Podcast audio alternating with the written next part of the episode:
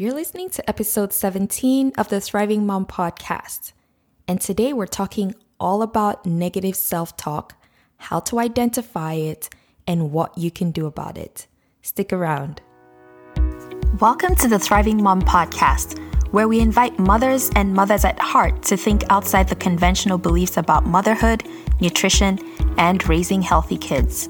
I'm your host, Uime Oguta, recovering perfectionist and non diet nutrition counselor, on a mission to help smart women like you find food and body freedom through intuitive eating, self care, and mindful practices that will leave you kicking balance to the curb, stop surviving, and start thriving in the beautiful chaos that is motherhood. Are you ready, Mama? Let's journey together. Hello, friends. How are you doing today? I'm really excited to be bringing this episode. Actually, I shouldn't say I'm excited. I kind of have mixed feelings about it because, in a way, I know it would be helpful. But somehow, I'm a little bit sad that I have to be talking about this. And I'll tell you why. Now, there's no denying that there are a lot of us who struggle with body image issues and food issues. I think we all know that now. My problem, or I shouldn't say my problem, a struggle that I have is when I see women talking about themselves because of the choices they make when it comes to eating or their bodies. What do I mean by that? Some of us have these stories in our heads about how we should be eating or how our bodies should be looking. And that starts to flow into how we respond to our environment, how we respond to people treating us, how we see everything. It's sort of like the glasses through which we see the world. So even when things are not what you think they are, but because you're so in your head with the story that you tell yourself, it's difficult to see past what's going on. And it's difficult to remain objective. So that's what inspired this episode because I just was taken back to this time in my life. I think that was probably about three years ago when I realized that many of us, and for, for as long as we live, we will continue to struggle with self talk. And specifically for women and moms, the self talk tends to be negative. I remember specifically when I started working through my food issues and allowing foods and letting go of my food rules. I had gone out to a new restaurant that was in town with my colleagues, and I remember that day was about 7:30. We were sitting at the table laughing, talking about how far we had come as colleagues and now friends. You know, we were a very unlikely bunch, but the thing that united us was our love for food. So at this particular time, I hadn't seen them for a while because I was no longer working in the same company. We were just talking about how life was changing. We all knew each other when we were just getting into an early adulthood. So we were talking about, you know, how things were changing. My mom had passed away. Another person's mom was struggling with cancer. Someone else's father had retired. Another just got married. And then somebody else's partner was struggling with a work related injury. So, you know, this is just the stuff that people talk about. Like you hang out with your friends and you're having conversations. But the interesting thing was, we ordered desserts. When our dessert came, my first thought was, wow, that looks appetizing. Of course, right? Because the food was really nice. It was this really fancy restaurant. I can't remember what it's called. Anyway, as soon as I said, this looks appetizing, the noise began in my head. You shouldn't eat that. You've already eaten after 6 p.m. Now you want to add extra calories from the dessert to what you've eaten. Guess what I did? I paused, I took a deep breath, grabbed a fork, and cut a big piece of whatever deliciousness was in front of me, and I ate it. And there was silence. That was the day I realized that negative self talk that used to run through my mind every time I ate after 6 p.m. was probably going to stick around longer than I expected. I already made the conscious decision that I was not going to let that interfere with my relationship with food. So I recognized it, but I went ahead and did what I planned to do. And this is what I want to talk to you about today. If you can relate to this, you know that the story you tell yourself has a huge impact on your relationship with food. Now, while food and eating experiences meet our needs for those pleasurable memories and social connections, they can also be a source of struggle for many of us, especially if we're still in that phase where we're not sure about our eating and we're still struggling about our bodies. So, I really want to talk about the negative self talk, why it matters, how you can identify negative self talk, and what you can do about it. So, first off, self talk in the food and body context is just the story that runs through your head about your body and the choices you make about food. For most of us, it's unconscious, but it usually reflects our core beliefs about food and bodies and the rules that shape our experiences. So while self talk may seem harmless to some of you, most of those thoughts take up a lot of energy and space in our mind, and they affect our relationship with food and how we see ourselves in general. Now, on a regular day, and for most people, it doesn't really matter that much.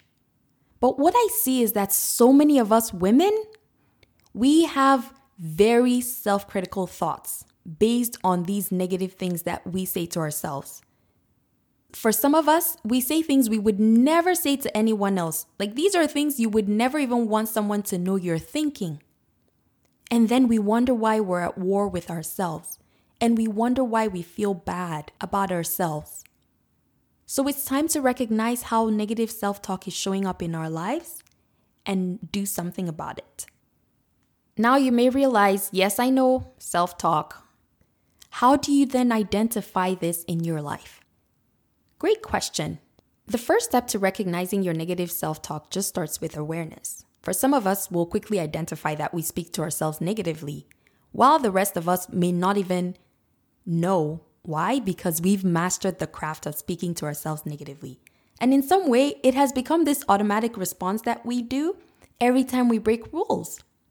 There are many ways that you can build awareness, but I just want you to start by observing how you respond to circumstances and the actions that you take.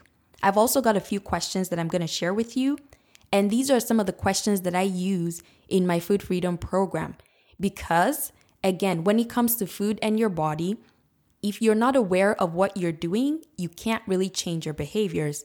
So I find that my clients really benefit from these questions when they start to ask themselves these questions over a few weeks. They start to recognize some of these traits that they have, and that's when we're able to change things. So I've got six questions here. The first one is What are your beliefs about food and your body? Beyond health, because health has so many nuances that we're not going to go into in this episode, just think about what your beliefs are about food and your body. And then, what are your thoughts about your food and eating decisions? How do those guide your eating decisions? The next one does your inner voice praise you for being good and reprimand you for being bad, depending on the food you eat or how you feel about your body? Then, next, what rules do you give yourself about food and your body? Another question is what do you tell yourself when you look in the mirror? What's the first thing that comes to mind? And then a final one does your inner voice sound compassionate, neutral, or harsh? Again, remember that all we're doing right now is just building awareness. Ask yourself these questions, work through them, sit with them, and think about how they are impacting your life. I encourage you to do this over a couple of days, maybe a week or two, just so you'll see if it's something that happens often. Because again, the ones that are happening more often, those are the things that need to be tackled right away. And then you can work backwards depending on how much you identify that you have negative self talk. All right, so now that you've identified the negative self talk, what do you do? How do you deal with it? First, I would say congratulate yourself because you're about to change your life. And that's a huge thing. So take the time to congratulate yourself for this brave step that you're taking. then you need to consciously change the way you think about food and your body. Now, this can be really intimidating, but it's possible. I want you to remember that it's possible. And I want you to remember that you're not broken. You're a capable adult woman who is able to grow and learn new things. You can do this. You can do the hard things and you can do this new thing. So imagine that the voice in your head, this negative self talk, is a real person. Let's say they're a roommate. Try to think about how they treat you and how they speak to you. Observe this roommate. What does the roommate say to you throughout your day? When you overeat, when you choose to eat ice cream and not carrots, when you choose to sit on the couch and rest because you're tired rather than go running. How does your roommate speak to you? Do this over a couple of days. And then look back and review what your roommate was saying and how they were speaking to you. Would you want to hang out with them anymore? I bet not. You'd be ready to kick them out of the room. So that's what you need to do. You're ready to kick that roommate out of the room. How are you going to do that? That's where you come in with changing your thoughts and changing your beliefs. And this is not going to be an easy thing. So that's why the next step is about becoming curious about those thoughts and beliefs. Rather than judging yourself or feeling negatively, think about them. Reframe your statements and questions and start with I wonder. I wonder why I give myself such a hard time when I choose to eat ice cream, even though I enjoy it. I wonder why I feel guilty for not working out when I'm tired. Simple, right? You're not asking yourself why, you're wondering. You're wondering, and that means you're being curious rather than trying to solve the problem. Because once you start with, why am I doing this? Then your brain is going to give you all the reasons why. And we don't want to do that.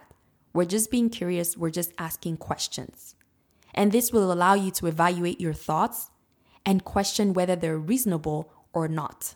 Again, if you ask yourself why rather than coming from curiosity, your brain is going to give you all the reasons why. And if you're already in that negative self talk space, you know your brain is going to give you evidence that'll support the negative self talk. Now, the next step if you believe that your thoughts are true, then find factual evidence to support them. Otherwise, you challenge those thoughts and you reframe them because there's no evidence to support, right? So, for instance, if you say, I cannot eat sugar because sugar is bad for me, fine. Then now you're gonna think about it. I wonder why sugar is bad for me. Start thinking about all the evidence. Of course, you'll see some scientific papers that talk about, oh, sugar is addicting and yada, yada, yada. But you are an adult woman who can make decisions for herself. You also know that sugar makes things taste sweet. Some foods just taste a lot better with sugar. Sugar is not addicting. It's when we restrict sugar that causes us to behave and display some of the traits that show up with addicting behaviors. So now you know these. How are you going to change things? You can reframe your mind. You reframe your thought about sugar. Perhaps sugar is not bad for me. I just need to give myself time and space and room to enjoy sugar. That's how you change it. By remaining neutral through this process, you're not judging yourself, you're just trying to find what you need to support yourself to quiet that negative self talk. You remain neutral, and then as you find new thoughts, you start thinking on those new thoughts.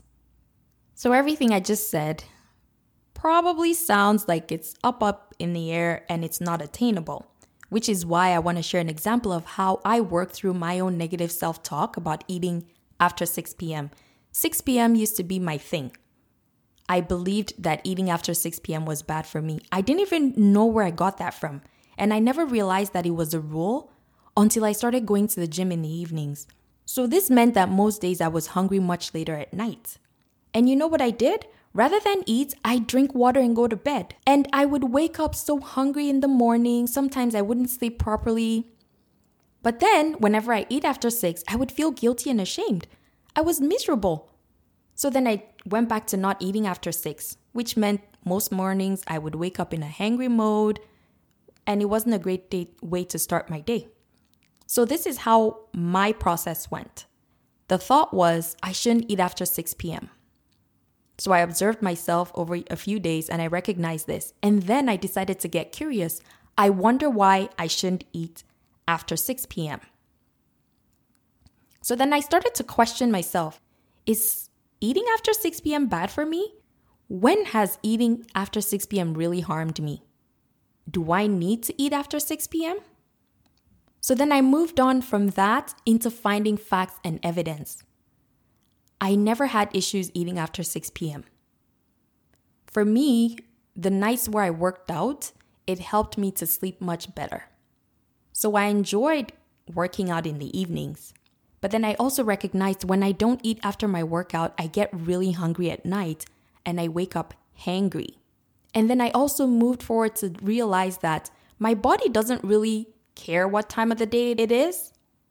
If there's food, my body knows what to do with the food. So I reframed my thinking. I started thinking since I've started eating after my workouts, I've stopped waking up hangry. I'm able to sleep better through the night. And guess what I did? I started eating after 6 p.m. whenever I felt hungry, and I don't feel guilty about it. Was it easy? Absolutely not. It took a conscious effort to keep reminding myself. Since I started eating after my workouts, I've stopped waking up hangry. I'm able to sleep better through the night. So I'll eat after 6 p.m. if I'm hungry and I won't feel guilty about it. I kept telling myself that over and over and over again. I reminded myself, and every time the negative self talk came up, I would tell myself that. And that's how I ended up in that restaurant at 7:30 p.m. with my dessert, and I ate my dessert and I did not feel guilty. So friends, changing your negative self-talk is not always easy, but it forces you to change those beliefs and thoughts that you have about food and your body. And if you really want to find food and body freedom, work on those negative self talk. Pick one at a time and consciously put the work into changing that. You'll realize how much more your life will change. And practice, practice, practice. Give yourself lots of grace and compassion through this process because it'll bring up a lot of stuff for you. And you need to be able to hold space for yourself. Now, I encourage you to try and do this work for yourself. But if you find that you might be needing help, then send me an email hello at oliveandbliss.ca. This is one of the cornerstones of the work that I do in my food freedom program. The women I work with do this work. We work through changing those thoughts and beliefs because when those are still there, and they haven't changed, everything else you're doing about health promoting behaviors is not going to be sustainable. So we really need to get to the root cause. Because when we get to the root cause and start addressing issues from the root cause, that's when the real change happens. I hope this was helpful, friends. If you found it helpful, please do me a favor share it with one person today. Take a screenshot Share it on your social media and tag me at Olive and Bliss Wellness. You can also download it and forward it to a friend and do the work. That's the most important thing. Do the work. Let me know how this is going for you. I'm always rooting for you, my friend. All right. Until next time, I hope you have a great week and keep thriving.